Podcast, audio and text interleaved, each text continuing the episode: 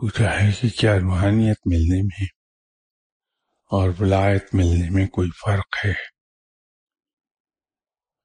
یہ تو انڈرسٹینڈنگ ہے انڈرسٹینڈیبل ہے کہ ہر ولی کو روحانیت ملی ہوئی ہوتی ہے۔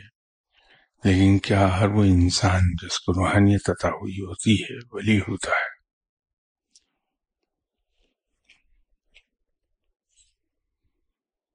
پھر میں یہ تین الفاظ ہمارے روزمرہ کی زبان ہے جب ہم روحانیت سے کے بارے میں بات کرتے ہیں۔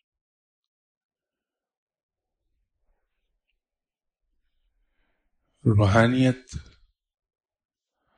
جیسا کہ لفظ سے ہی ظاہر ہے کہ اس کا تعلق روح سے ہے۔ ایسی چیزیں یا ایسی کیفیت جو روح سے متعلق ہو، روح سے منسلک ہو، وہ روحانیت کہلاتی ہے۔ روحانیت اصل میں ایجیکٹو ہے اور روح ناؤن ہے۔ اگر ہم گرامر کی زبان میں بات کریں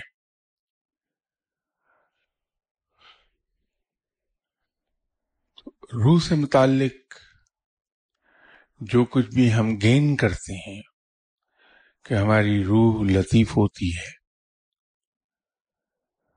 اس کے لطیف ہونے کے نتیجے میں اس کی پرواز بڑھتی ہے۔ پرواز کے بڑھنے سے اس کو مختلف جگہوں کی سیر حاصل ہوتی ہے۔ مختلف کیفیات اس پر وارد ہوتی ہیں۔ ان سب چیزوں کو روحانیت کا نام دیا جاتا ہے۔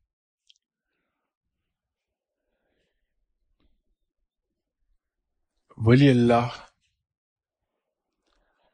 یا ولی اس آدمی کو کہتے ہیں جو اپنی روحانیت اتنی جس کی روحانیت اتنی زیادہ بڑھ جائے جو اللہ کی بندگی اس انداز میں کرے جو بالکل بے لوس اور اخلاص کے ساتھ ہو۔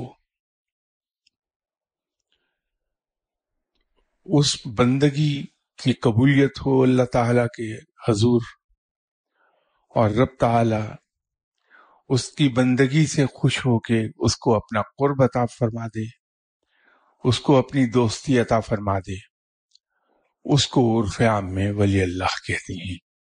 اور عام استعمال میں اسے ولی کہا جاتا ہے۔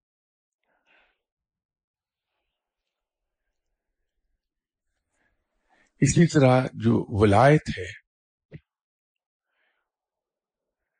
جب کوئی شخص اپنے مرشد کے یہاں جا کے بیٹھتا ہے اور ٹریننگ حاصل کرنے لگتا ہے، اس کی تربیت ہوتی ہے، اس کی تعلیم اس پہ، اس کو دیتے ہیں اس کے مرشد۔ تو اس تعلیم و تربیت کے نتیجے میں ایک شخصیت ڈیولپ ہوتی ہے اس کی، جو قرآن اور سنت کے مطابق زندگی گزارنے والی شخصیت بنتی ہے۔ خامیاں تو اس میں بھی رہتی ہیں اس لیے کہ وہ انسان ہے۔ اور کوئی انسان کسی خامی اور کمزوری سے پاک نہیں ہو سکتا۔ تو اس میں خامیاں تو ہوتی ہیں، لیکن وہ زیادہ تر کتاب اور سنت کے مطابق زندگی گزارتا ہے وہ بندہ۔ جب وہ اللہ کی بندگی اس انداز میں کرنے لگتا ہے کہ رب تعالیٰ اس سے خوش ہو کے اسے اپنا قرب عطا کرتا ہے، اسے علم عطا کرتا ہے۔ تو مرشد اسے گیج کرتا رہتا ہے ساتھ ساتھ۔ تو جب وہ مرشد کے نزدیک، مرشد کی نگاہ میں اس قابل ہو جائے کہ وہ لوگوں کو لوگوں کی تعلیم و تربیت کر سکے، لوگوں کو دین کا پیغام پہنچا سکے، لوگوں کو رب کی طرف راغب کر سکے۔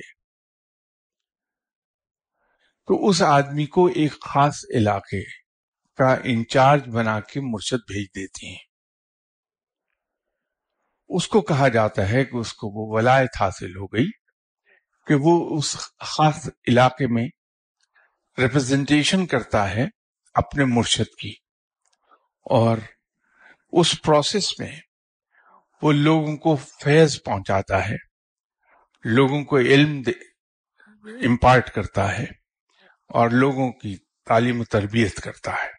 تو وہ جس ایریے میں کر رہا ہوتا ہے، اس کو ولایت کہا جاتا ہے۔ یہ فرق ہے ان سب میں۔ کیا روحانیت ولایت عطا ہونے پر کوئی ایونٹ یا سیریمنی ہوتی ہے؟ مثال کے طور پہ جس طرح کیڈٹ کی پاسنگ آؤٹ ہوتی ہے یا اسٹوڈنٹ گریجویٹ کرتے ہیں، یونیورسٹی سے یا کالج سے۔ اس قسم کی فارمیلٹیز اللہ کے بندوں کے یہاں نہیں ہوتی ہیں۔ وہ تو صرف اتنا ہوتا ہے۔ کہ کوئی صاحب آئے، شاگردی اختیار کی تو مرشد نے ان سے کہا کہ ٹھیک ہے میاں بیٹھ جاؤ یہاں۔ جو یہ قبول ہو گیا وہ مرشد کے یہاں۔ اگر ان کے مرشد بیت میں یقین رکھتے ہیں، تو اس کی بیت کر لیں گے اور وہاں ایک کمٹمنٹ ہو جائے گی۔ جو آج کے رواج کے مطابق تو ون سائڈڈ ہوتی ہے کہ آنے والا یہ کمٹ کرتا ہے پرومس کرتا ہے۔ کہ میں آج سے وہ کروں گا جو آپ کہیں گے۔ در حقیقت یہ ٹو وے کمٹمنٹ ہونی چاہیے اور ہوتی تھی پہلے کہ مرشد یہ کمٹ کرتا ہے کہ میں تمہاری ذمہ داری قبول کرتا ہوں اور تمہاری تعلیم و تربیت میں قرآن اور سنت کے مطابق کروں گا۔ تو اگر وہ بیت میں یقین رکھتے ہیں تو بیت کر لی بس دیٹس آل اس کے بعد اس کی ٹریننگ شروع ہو گئی۔ پھر مرشد اس کو بتاتے جاتے ہیں، وہ کرتا رہتا ہے۔ تو عام طور پر تیس پینتیس سال میں انسان اس مقام پر پہنچ جاتا ہے، جہاں مرشد اس کو کہتے ہیں کہ میاں، تمہاری تربیت مکمل ہو گئی۔ اب تم فلاں علاقے میں چلے جاؤ اور وہاں خلق خدا کو فیض پہنچاؤ۔ بس، اتنی سی بات ہے۔ ورنہ کوئی سیرمنیز ہولڈ نہیں کی جاتی۔ فقیر کے یہاں سادگی بہت ہے۔ الفاظ کی بھی، کام کی بھی۔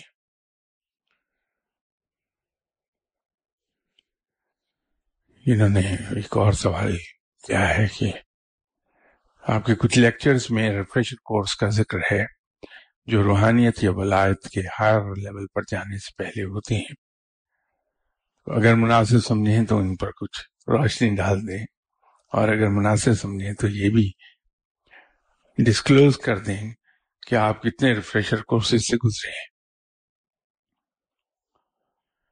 اگر میں ان ریفریشر کورسز میں انسان کے ساتھ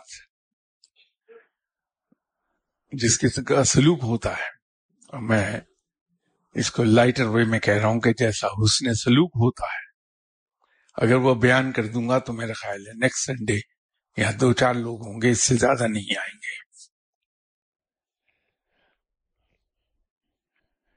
ان ریفریشر کورسز میں انسان کی خودداری کا بڑا کڑا امتحان ہوتا ہے۔ اس کی انا کو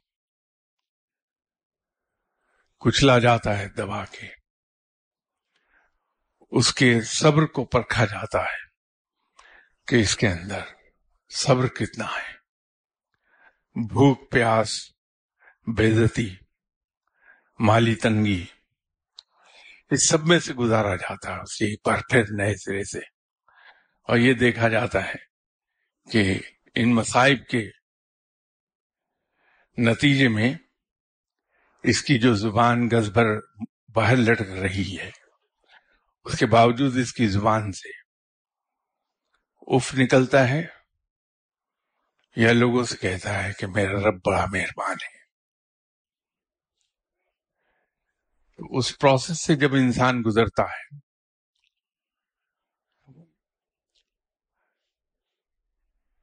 تو جہاں جہاں وقت گزرنے کے ساتھ ساتھ گرد جم گئی تھی، وہ سب گرد اتر جاتی ہے انسان کی۔ اور جب اس کے مہر لگائی گئی تھی، جس قسم کی شخصیت اس وقت تھا وہ وہ ایک بار پھر ویسی ہی شخصیت بنتا ہے۔ تو یہ ریفریشر کورس اصل میں وہ ہوتے ہیں اور عام طور پہ یہ جب روحانیت میں ایک بڑا جمپ آتا ہے، تو اس سے پہلے کچھ عرصہ اسی پروسیس میں انسان گزرتا ہے۔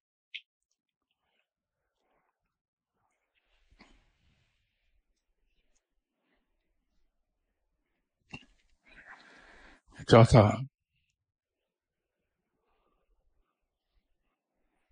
سوال انہوں نے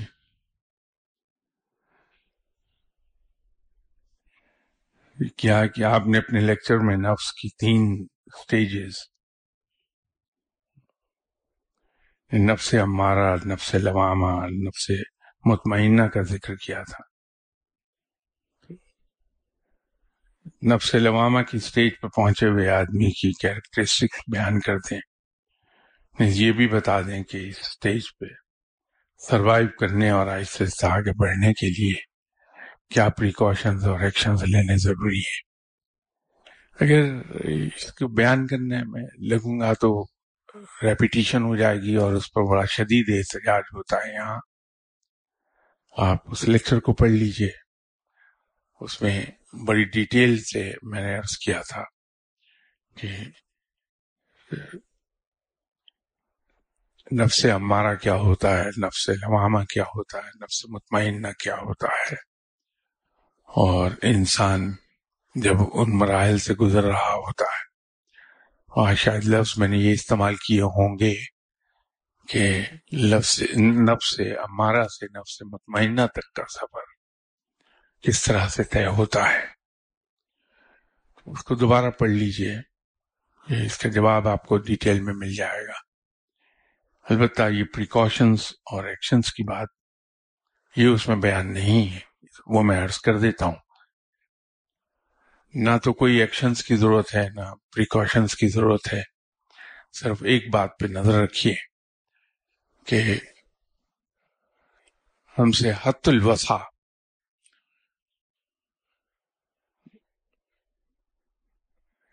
یا اس حد تک جس حد تک ہیومنلی پاسبل ہے، کوئی ایسی حرکت سرزد نہ ہو جو قرآن اور سنت سے مطابقت نہ رکھتی ہو۔ بس یہی پریکاشنز ہیں، یہی ایکشنز ہیں کہ کوشش یہ کرنی چاہیے کہ ہم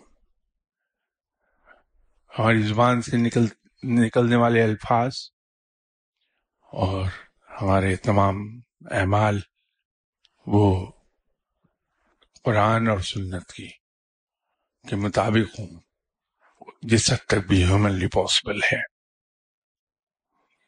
کوئی انسان بھٹکتا نہیں۔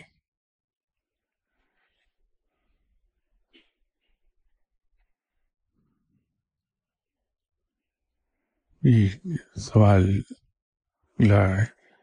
اگر مناسب سمجھیں تو علم بات نہیں اسپرچل ورلڈ میں حضرت ابوکر صدیق رضی اللہ تعالیٰ عنہ اور حضرت عمر فاروق رضی اللہ تعالیٰ عنہ کے رولز اور ریسپانسبلٹیز پہ کچھ روشنی ڈال دیجیے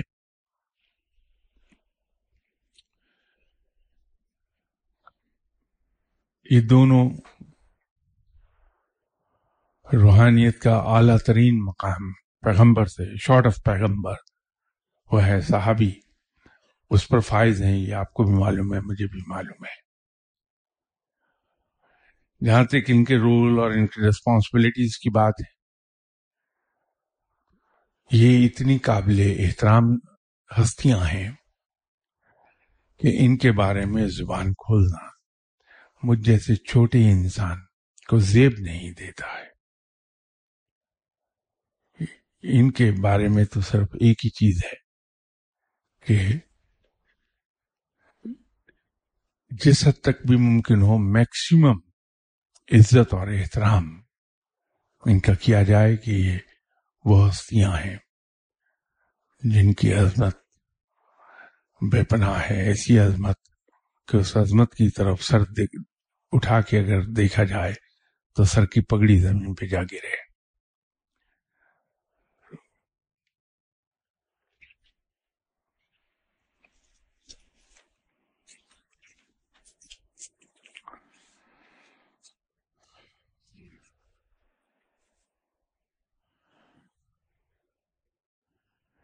میں ایک بار پھر ایک درخواست کر رہا ہوں کہ جس طرح دعا کا سیشن ہے، اس میں میں عرض کرتا ہوں کہ علم سے متعلق سوال آپ سنڈے صبح کی محفل میں پوچھ لیجیے۔ بڑی خوشی سے جواب دوں گا۔ اسی طرح اس سیشن میں میں عرض کرتا رہتا ہوں کہ دعا کے لیے آپ دعا کے سیشن میں حکم فرمائیے۔ میں ضرور دعا کر دوں گا۔ انسان اگر ڈسپلن کی پابندی کرتا ہے، جو وقت جس کام کے لیے مختص ہے، وہی کام اس میں کرے تو کامیابی بھی ہوتی ہے اور عزت بھی ملتی ہے۔ اگر انسان کوئی بھی کام کسی وقت کی وقت کر لے تو اس میں ناکامی ہوتی ہے، آگے نہیں بڑھ پاتا۔ تو یہ دعا کے معاملات پلیز دعا تک رکھ لیجیے، میں انتہائی مشکور ہوں گا۔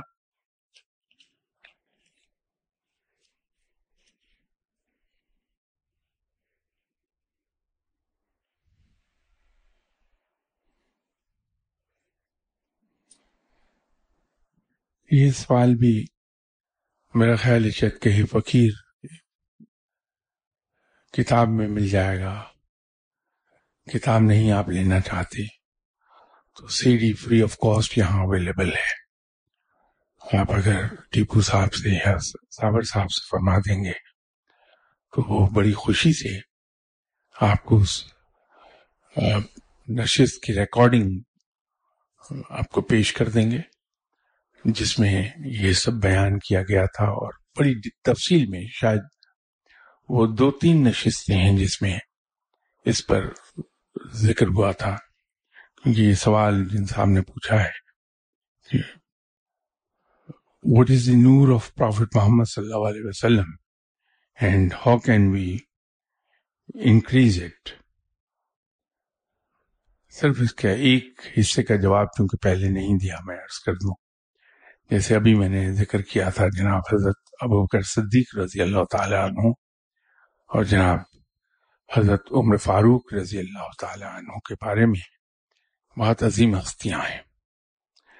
تو آپ صلی اللہ علیہ وسلم کی ہستی، تو وہ ہستی ہے جو اللہ کے بعد سب سے بڑی ہے۔ اور آپ صلی اللہ علیہ وسلم کو یہ اعزاز حاصل ہے کہ آپ صلی اللہ علیہ وسلم پر رب تعالیٰ خود درود بھیجتا ہے، اس کے فرشتے درود بھیجتے ہیں۔ تو جہاں یہ عالم ہو، وہاں میں اور آپ کیا بیچتے ہیں کہ ہم آپ صلی اللہ علیہ وسلم کے نور میں اضافہ کر پائیں؟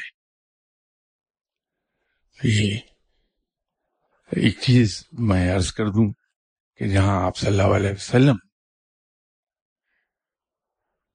کا معاملہ آ جائے، بہت ادب میں رہیے۔ ہمیں سب کو، مجھے بھی، آپ کو بھی، سب کو بہت ادب میں رہنا چاہیے کہ وہاں گستاخی کی سزا بڑی کڑی ہے۔ آپ صلی اللہ علیہ وسلم تو مجسم رحمت ہیں۔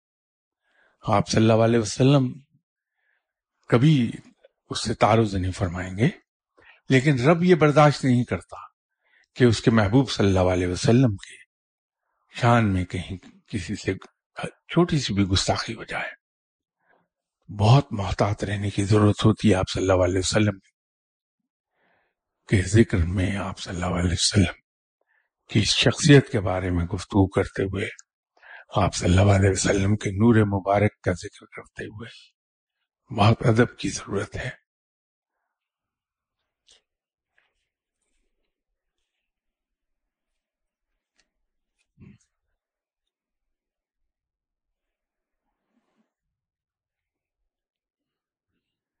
انسان نے سوال پوچھا ہے کہ پہلا سوال یہ ہے کہ اگر مرشد یا شیخ سے مرید کے معاملے میں کوئی مس ہینڈلنگ ہو جائے، تو اس کا کاؤنٹر یا اینٹی ڈوٹ کس طرح کیا جائے؟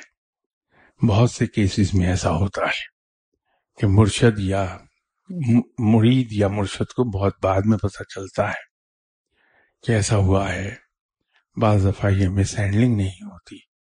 بلکہ مرشد کی طرف سے ایک امتحان کی صورت ہوتی ہے اور مرید میں مرید کو بعد میں پتہ چلتا ہے۔ لیکن کچھ کیسز میں واقع مس ہینڈلنگ یا کوئی ایسی صورت پیدا ہو جاتی ہے، جس کا مرید اور اس کی زندگی پر برا اثر پڑتا ہے۔ ایسی صورت میں کیا کرنا چاہیے؟ اللہ تعالی کی طرف سے تکمینی طور پر کیا اس کا کاؤنٹر ہوتا ہے اور اس کو کیسے سمجھا جا سکتا ہے؟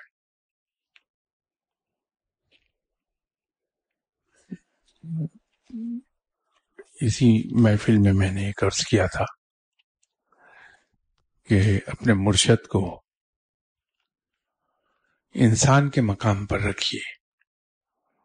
اس کا فائدہ یہ ہوگا کہ آپ کے بھی آپ کے مرشد ہیں تو انسان ہماری طرح کے۔ اور بحثیت انسان کے ان سے غلطی کا امکان ہے۔ یہ اور بات ہے۔ کہ ہمارے مقابلے میں صاحب علم سے بہت کم غلطی ہوگی، لیکن غلطی بہرحال امکان موجود ہے۔ تو جب ہم اپنے مرشد کو انسان سمجھتے ہیں تو اس سے ہونے والی غلطی اور یا اس کے پاؤں اگر کہیں پھسلے تو اس سے ہمیں دکھ نہیں پہنچتا۔ اگر ہم اپنے مرشد کو انسان کے مقام سے بلند کر دیں ذہنی طور پر۔ تو پھر جب بھی کبھی ہمارے مرشد صاحب سے کوئی غلطی ہو جائے گی تو ہمیں بے پناہ دکھ پہنچے گا۔ پہلی بات تو یہ ہے کہ اپنے مرشد صاحب کو آپ انسان ہی سمجھیے اور یہ توقع رکھیے کہ ہر انسان کی طرح ان سے بھی کہیں غلطی ہو سکتی ہے۔ البتہ ادب اور احترام کا تقاضا یہ ہے کہ جس طرح خود ہم سے کوئی غلطی ہو جائے تو ہم اپنے آپ کو سزا نہیں دیتے، آئندہ کے لیے محتاط ہو جاتے ہیں۔ تو بڑے مناسب طریقے سے اپنے مرشد صاحب کو یہ بتا دیجیے کہ فلاں جگہ غلطی ہوئی تو اس کو کریکٹ کر لیں گے۔ صاحب علم اس معاملے میں بہت کھلے دل کے ہوتے ہیں کہ اگر ان سے غلطی ہو جائے اور اس کا کوئی احساس دلا دے، تو نہ صرف اس غلطی کو فوراً کریکٹ کر لیتے ہیں، آئندہ کے لیے محتاط ہوتے ہیں، بلکہ کوشش یہ کرتے ہیں کہ اس غلطی کا مداوع کر دیا جائے۔ تو آپ کو اپنے مرشد صاحب کو بڑے مناسب الفاظ میں کہہ دینا چاہیے کہ فلاں جگہ یہ غلطی ہو گئی تھی۔ معاملات درست ہو جائیں گے۔ سامنے دوسرا سوال پوچھا کہ اس دنیا میں مسلمان دینی اور دنیاوی معاملات میں درجہ بدرجہ ہیں۔ یعنی کچھ تو وہ ہیں جنہوں نے راہ سلوک باقاعدہ کسی شیخ طریقت کی زیر نگرانی طے کیا ہے اور انہیں خاص دینی اور روحانی درجہ حاصل ہے۔ کچھ وہ ہیں جن کا سلوک ناتمام ہے۔ کچھ علماء ظاہر ہیں جو سلوک باطنی طے نہیں کرتے صرف علم ظاہر ہی پر اکتفا کیے ہوئے ہیں۔ کچھ عام بظاہر دیندار اور سماجی مسلمان اور کچھ بے عمل مسلمان۔ اب محبت الہی تو پر ہر مسلمان میں موجود ہے اور وہ اس محبت کے تقاضے پر عمل بھی کرنا چاہتا ہے۔ مگر ہمت اور صلاحیت جدا جدا ہے۔ کچھ تو اپنی بلند ہمت سے کام لے کر دنیا میں ہی یہ مرتبہ حاصل کر لیتے ہیں، مگر کچھ دنیا میں حاصل نہیں کر سکتے۔ اب سوال یہ ہے کہ جو لوگ دنیا میں محروم رہ گئے ہیں اور دنیا انہیں بطور ولی نہیں جانتی، جبکہ شدت محبت بھی ہے، تو کیا وہ آخرت میں بھی وہ درجہ حاصل نہیں کر سکیں گے؟ کیا دنیا اور آخرت کے معاملات اس اس معاملے میں کو ریلیٹڈ ہوں گے یا وہاں کسی اور طریقے اور ضابطے کو بھی عمل دخل ہوگا؟ کیا at the end of the day کیا ہوگا؟ اس کی ظاہری صورت کیا دنیا میں دیکھ کر فیصلہ کیا جا سکتا ہے؟ اصل میں آپ کا سوال اتنا لمبا ہے اور خاص طور پہ ایک ان پڑھ اور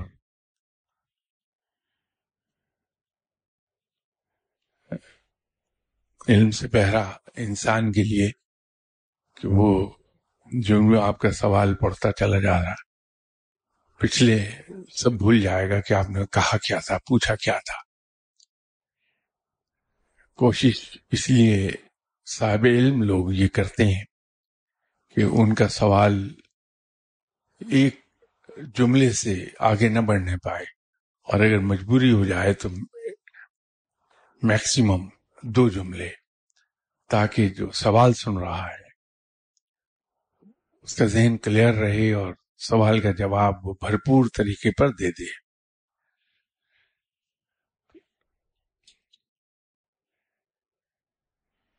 آپ کے سوال میں کے جواب میں تو صرف میں یہ عرض کر سکتا ہوں، پہلی بات تو یہ ہے کہ جو انسان اس توقع پر رب کو پکارے کہ اسے کوئی مرتبہ حاصل ہو جائے، اسے کوئی درجہ حاصل ہو جائے، تو یقین رکھیے کہ ایسے شخص کو کوئی مرتبہ یا درجہ کبھی ملتا نہیں ہے رب کو اگر بے لوس ہو کر پکارا جائے، اتنا بے لوس کہ وہاں نہ جنت کی لالچ رہ جائے، نہ جہنم کا خوف۔ وہاں صرف اللہ کو اس لیے پکارا جائے کہ وہ پکارے جانے کے لائق ہے۔ وہ ہمارا رب ہے۔ تو سب کچھ مل جاتا ہے خود ہی۔ کسی انسان میں کتنی ہمت ہے، کتنی سکت ہے۔ اس سے رب خوب واقف ہے۔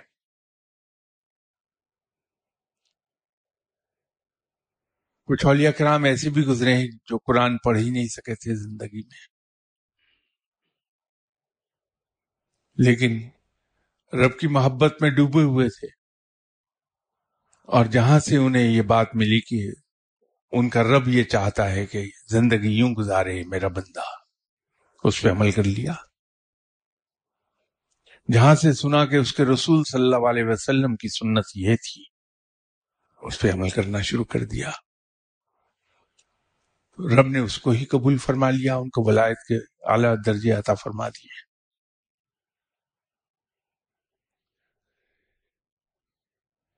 رب زبان سے نکلے ہوئے الفاظ کو نہیں دیکھتا۔ رب تو اس جذبے کو دیکھتا ہے جس جذبے سے وہ الفاظ کہے گئے۔ ہیں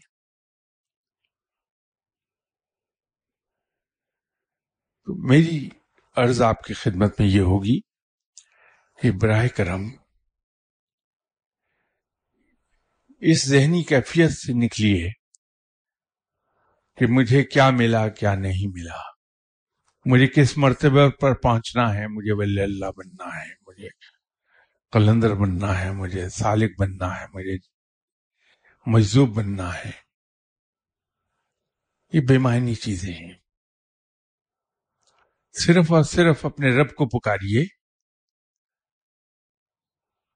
اس لیے کہ وہ آپ کا رب ہے۔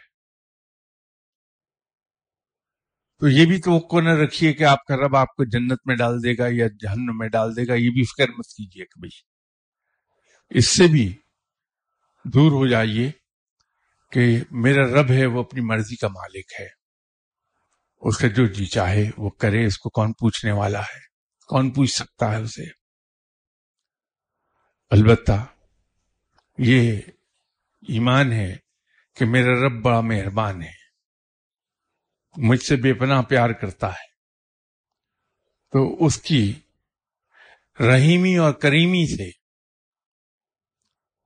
مجھے یہ پوری نثر امید ہے، بلکہ یقین ہے کہ میرا رب میرے ساتھ رحم کا معاملہ فرمائے گا اور مجھے بہترین زندگی عطا فرمائے گا اس جہاں میں، اگلے جہاں میں۔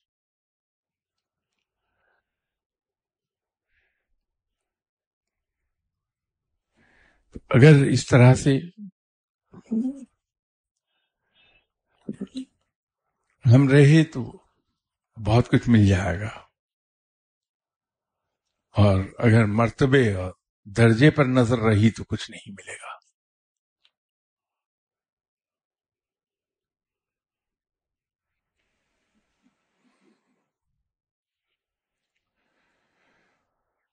پہلا سوال یہ ہے کہ کوئی ایسی ایکسرسائز تجویز کر دیں جن سے انسان نماز میں یکسوئی پا سکے۔ اس کا میں نے کئی بار پہلے بھی ذکر کیا ہے۔ مور دین ونس آپ پلیز دوسرے لیکچرز میں اسے تلاش کر لیں۔ دوسرا سوال ان کا ہے کہ آپ کے اکثر لیکچر سے تاثر ملتا ہے۔ کہ آپ وظائف کرنے کے رجحان کی زیادہ حوصلہ افزائی نہیں کرتے۔ وظائف کی کیا حیثیت ہے؟ کیا وظائف کیٹلسٹ کا کام کردار ادا کرتے ہیں؟ کیا فرض عبادات اور حقوق پورے کرنے کے بعد کوئی ایسا وظیفہ ہے جو خدا کو پانے کے پروسیس کو سپیڈ اپ کر دے؟ آپ کے اس مقام میں وظائف کا کیا کردار رہا؟ پلیز واضح فرما دیں۔ پہلی بات تو میں یہ عرض کر دوں کہ آپ شاید کسی خوش فہمی میں مبتلا ہیں۔ میرا کوئی مقام نہیں ہے۔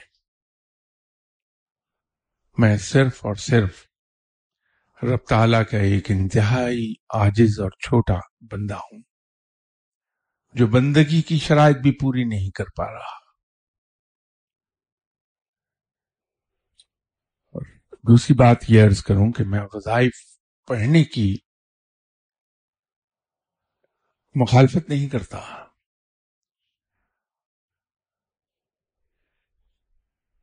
میں صرف ایک بات کہتا ہوں کہ وظائف پڑھے جائیں صرف اور صرف ذکر الہی کے طور پر۔ صرف اور صرف رب کو پکارنے کے لیے۔ یہ جو اس کے ساتھ ہم ایک سٹرنگ اٹیچ کر دیتے ہیں کہ دنیاوی مقاصد کا حصول، یا ولایت، یا روحانیت۔ میں اس کی حوصلہ افزائی نہیں کرتا اس بات کی، بلکہ اس کو، اس کے مخالفت کرتا ہوں اس بات کی کہ وظائف ضرور پڑھیے آپ، لیکن صرف ایک نیت کے ساتھ کہ ان وظائف کے ذریعے ہم اپنے رب کو پکار رہے ہیں، اپنے رب کو یاد کر رہے ہیں۔ اس سے آگے کوئی مقصد نہیں۔ تو بہت ہی مبارک چیز ہیں وظائف، ضرور پڑھیے۔ لیکن جب سٹرنگز اٹیچ ہو جائیں گی، تو اس میں ہماری لالچ دخل ہو گئی۔ پھر ہم رب کو نہیں پکار رہے، ہم اس کے ساتھ ایک تجارتی معاہدہ کر رہے ہیں۔ کمرشل ڈیل میں اس کی مخالفت کرتا ہوں۔ رہ گئی یہ بات کہ حقوق اللہ پوری طرح ادا کرنے کے بعد اور حقوق العباد پوری طرح ادا کرنے کے بعد کوئی ایسا وظیفہ بتا دیا جائے جس سے آپ کے ولی اللہ ہونے کا پروسیس سپیڈ اپ ہو جائے۔ میرے خیال میں کوئی ایسا خوش نصیب جو حقوق اللہ بھی پوری طرح ادا کر لے اور حقوق العباد بھی پوری طرح ادا کر لے، وہ تو ولی اللہ ہو گیا خود ہی۔ کیونکہ اس مقام کو پہنچتے پہنچتے اتنی ریاضت کر لے گا اور حقوق العباد پوری طرح ادا کرنے کے لیے ایک بہت بڑی قوت چاہیے ہوگی اسے اور وہ قوت ہے خوف خدا کی۔ دو چیزیں جب اکٹھی ہوں گی تو تو تبھی انسان پوری طرح حقوق العباد ادا کر پائے گا۔ ایک رب سے محبت، رب سے عشق۔ اور دوسرا یہ خوف کہ میں جس سے محبت کرتا ہوں، اگر میں اس کی کوئی بات نہیں مانتا تو وہ ناراض ہو جائے گا۔ یہ خوف۔ تو یہ دو چیزیں جب تک اکٹھی نہیں ہوں گی ایک ہی جگہ۔ تو انسان حقوق العباد سو فیصد ادا نہیں کر پاتا۔ یا ایک صورت یہ ہو سکتی ہے کہ آپ صلی اللہ علیہ وسلم سے اس درجے کی محبت انسان کر رہا ہو کہ آپ صلی اللہ علیہ وسلم سے سرزد ہونے والے چھوٹے سے چھوٹے فیل کو فالو کرے۔ تو جب عشق رسول صلی اللہ علیہ وسلم میں اس درجے پر چلا جائے گا انسان۔ تو پھر کسی چیز کی ضرورت ہی نہیں ہے کہ آپ صلی اللہ علیہ وسلم انسان کا ہاتھ پکڑ کے خود رب کی تحریر پہ بٹھا دیں گے۔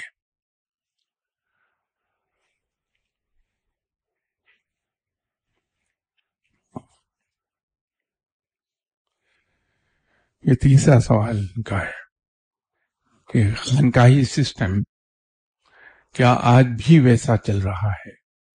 جیسے پہلے چلتا تھا۔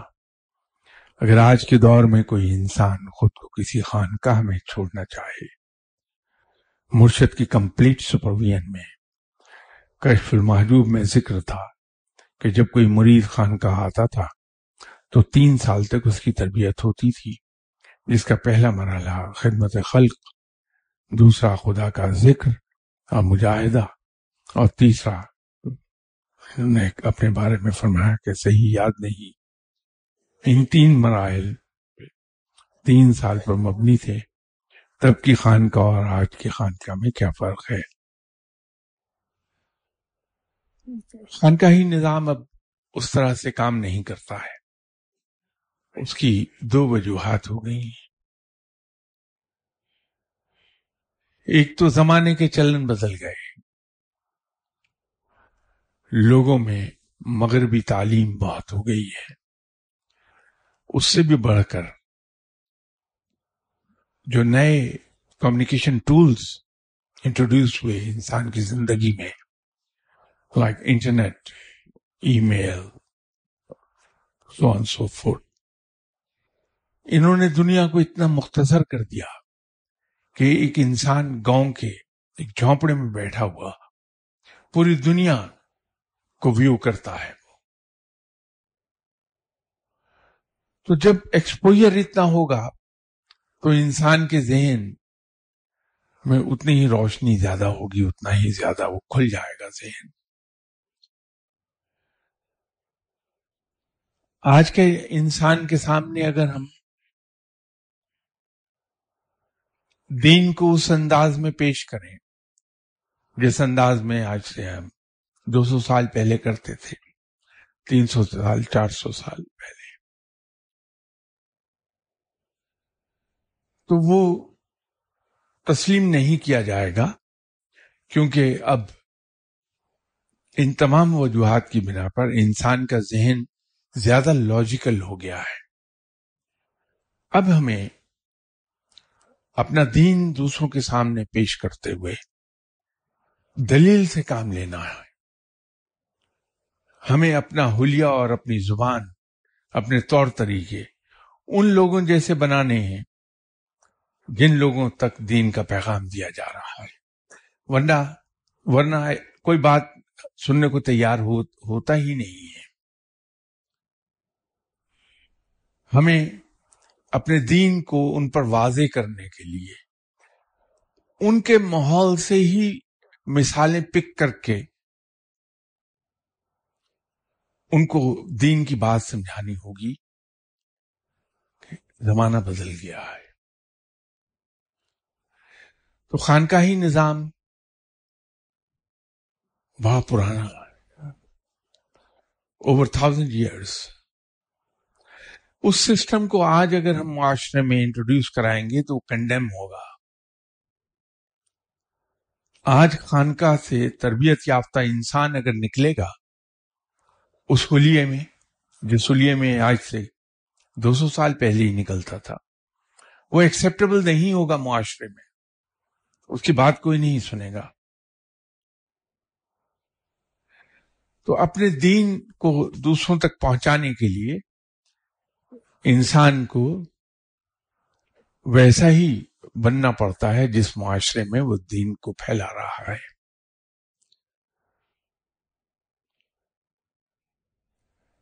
اللہ تعالیٰ نے بھی جو پیغمبر بھیجے وہ جن قوموں تک پیغام پہنچانا مقصود تھا، انہی قوموں میں سے پیدا کیے ہیں پیغمبر۔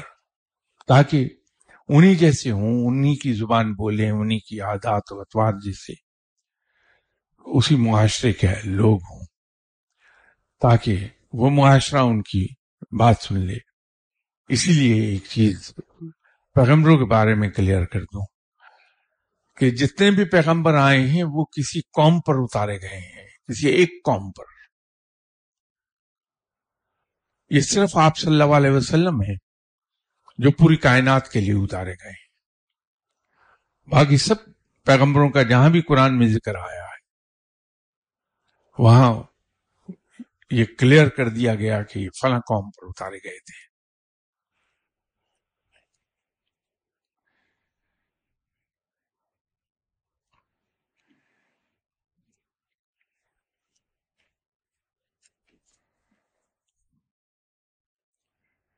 یہ ایک سوال ہے کہ کیا مرشد اور مرید کے درمیان ادب ادب ایک حجاب نہیں؟ اگر ادب کی وجہ سے مرید کھل کر بات بات ہی نہ کر سکے، سوال کا بچکانا ہو یا بے وقوفانہ، ہو سکتا ہے کہ مثبت جواب بہتر نتائج پیش کرے۔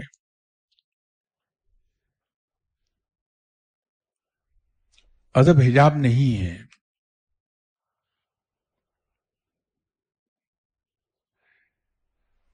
ادب صرف ایک بات کا تقاضا کرتا ہے کہ مرشد سے سوال ضرور کیا جائے۔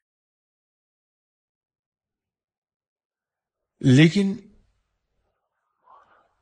استاد کے مقام اور اس کی حیثیت کے مد نظر، لب و لہجہ اور الفاظ۔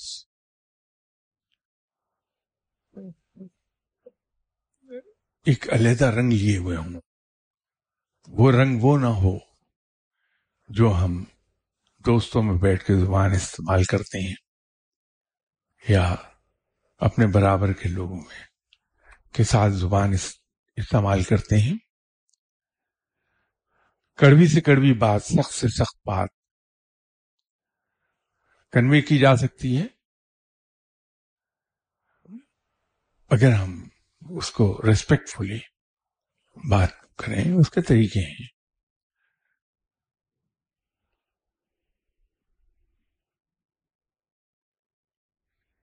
ان کا اگلا سوال یہ ہے کہ انسان کے ہاتھ میں کوئی ایسا پیرامیٹر کیسے آ سکتا ہے جس سے وہ جان سکے کہ جو وہ کر رہا ہے، جو وہ سوچ رہا ہے، ٹھیک ہے۔ اس کا عمل بارگاہ الہی میں قبول ہو رہا ہے یا نہیں؟ یا سمپلی اس کی خدا کی نظر میں کیا اوقات ہے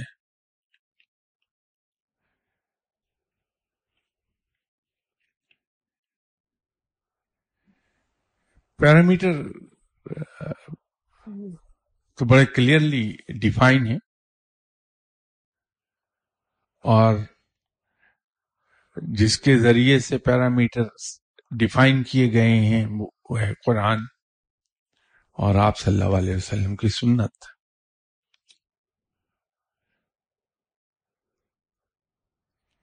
ہم سب کو ازبر ہے۔ دوسری بات ہے کہ شاید آپ یارڈ سٹک کہنا چاہ رہے ہیں۔ تو یارڈ سٹک بھی وہی ہے کہ اگر ہمارا، ہمارے اعمال کتاب اور سنت کے مطابق ہیں، اس معیار پر اترتے ہیں تو وہ اللہ کے حضور مقبول ہوں گے۔ اور اگر اس معیار پر پورے نہیں اترتے، تو پھر ہمیں کوشش کرنی چاہیے کہ ہم اپنے اعمال کو قرآن اور سنت کے مطابق ڈھال لیں۔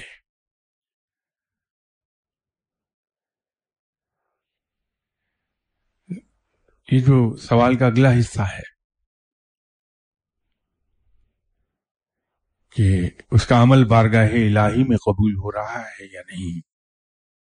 یا سمپلی اس کی خدا کی نظر میں کیا اوقات ہے؟ بہت آسان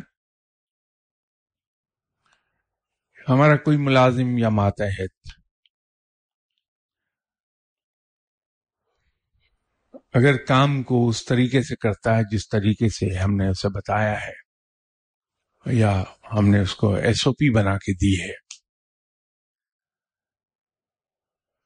تو اسے یہ فکر کرنے کی ضرورت ہی نہیں ہے کہ اس کے باس کو اس کا کام پسند آ رہا ہے یا نہیں پسند آ رہا۔ اس لیے کہ اس کا تو عمل باس ہی کے بنائے ہوئے معیار کے مطابق ہے، اسی کی سیٹ کی ہوئی ایس او پی کے مطابق ہے۔ تو تو خوش رہے گا۔ کہ کام میری مرضی کے مطابق چل رہا ہے۔ تو پھر یہ فکر کرنا کہ کام میرے باس کو پسند آ رہا ہے یا نہیں آ رہا ہے تو ضرورت نہیں پڑتی ہے۔ بہت پرانی بات ہے۔ نئی نئی گورنمنٹ میں نے جوائن کی تھی۔ تو اپنے باس کہ چونکہ خاصا میں قریب تھا بعض کا تو ایسی باتیں بھی پوچھ لیتا تھا جو باس سے پوچھی نہیں جا سکتی تو ایک دن میں نے اپنے باس سے پوچھا کہ I hope you are satisfied with my work تو جواب کیا آیا If I were not satisfied, you would have not been here. Very simple. تو بات یہ ہے کہ اگر ہم رب کے بتائے ہوئے معیار کے مطابق چل رہے ہیں۔ اس کے حکم کے مطابق سارے کام سر انجام دے رہے ہیں۔ اس کے محبوب صلی اللہ علیہ وسلم کی سنت کی پیروی کر رہے ہیں۔ ہمارے اعمال اللہ کے یہاں مقبول ہو جائیں گے۔ اس کی فکر کی ضرورت ہی نہیں ہے۔ باقی بہت سے سوالات ہیں کہ انشاءاللہ بشرط زندگی اگلی اتوار آپ کی خدمت میں حاضر ہو کے جواب پیش کرنے کی کوشش کروں گا۔ اس تک کے لیے اجازت دیجیے۔ السلام علیکم۔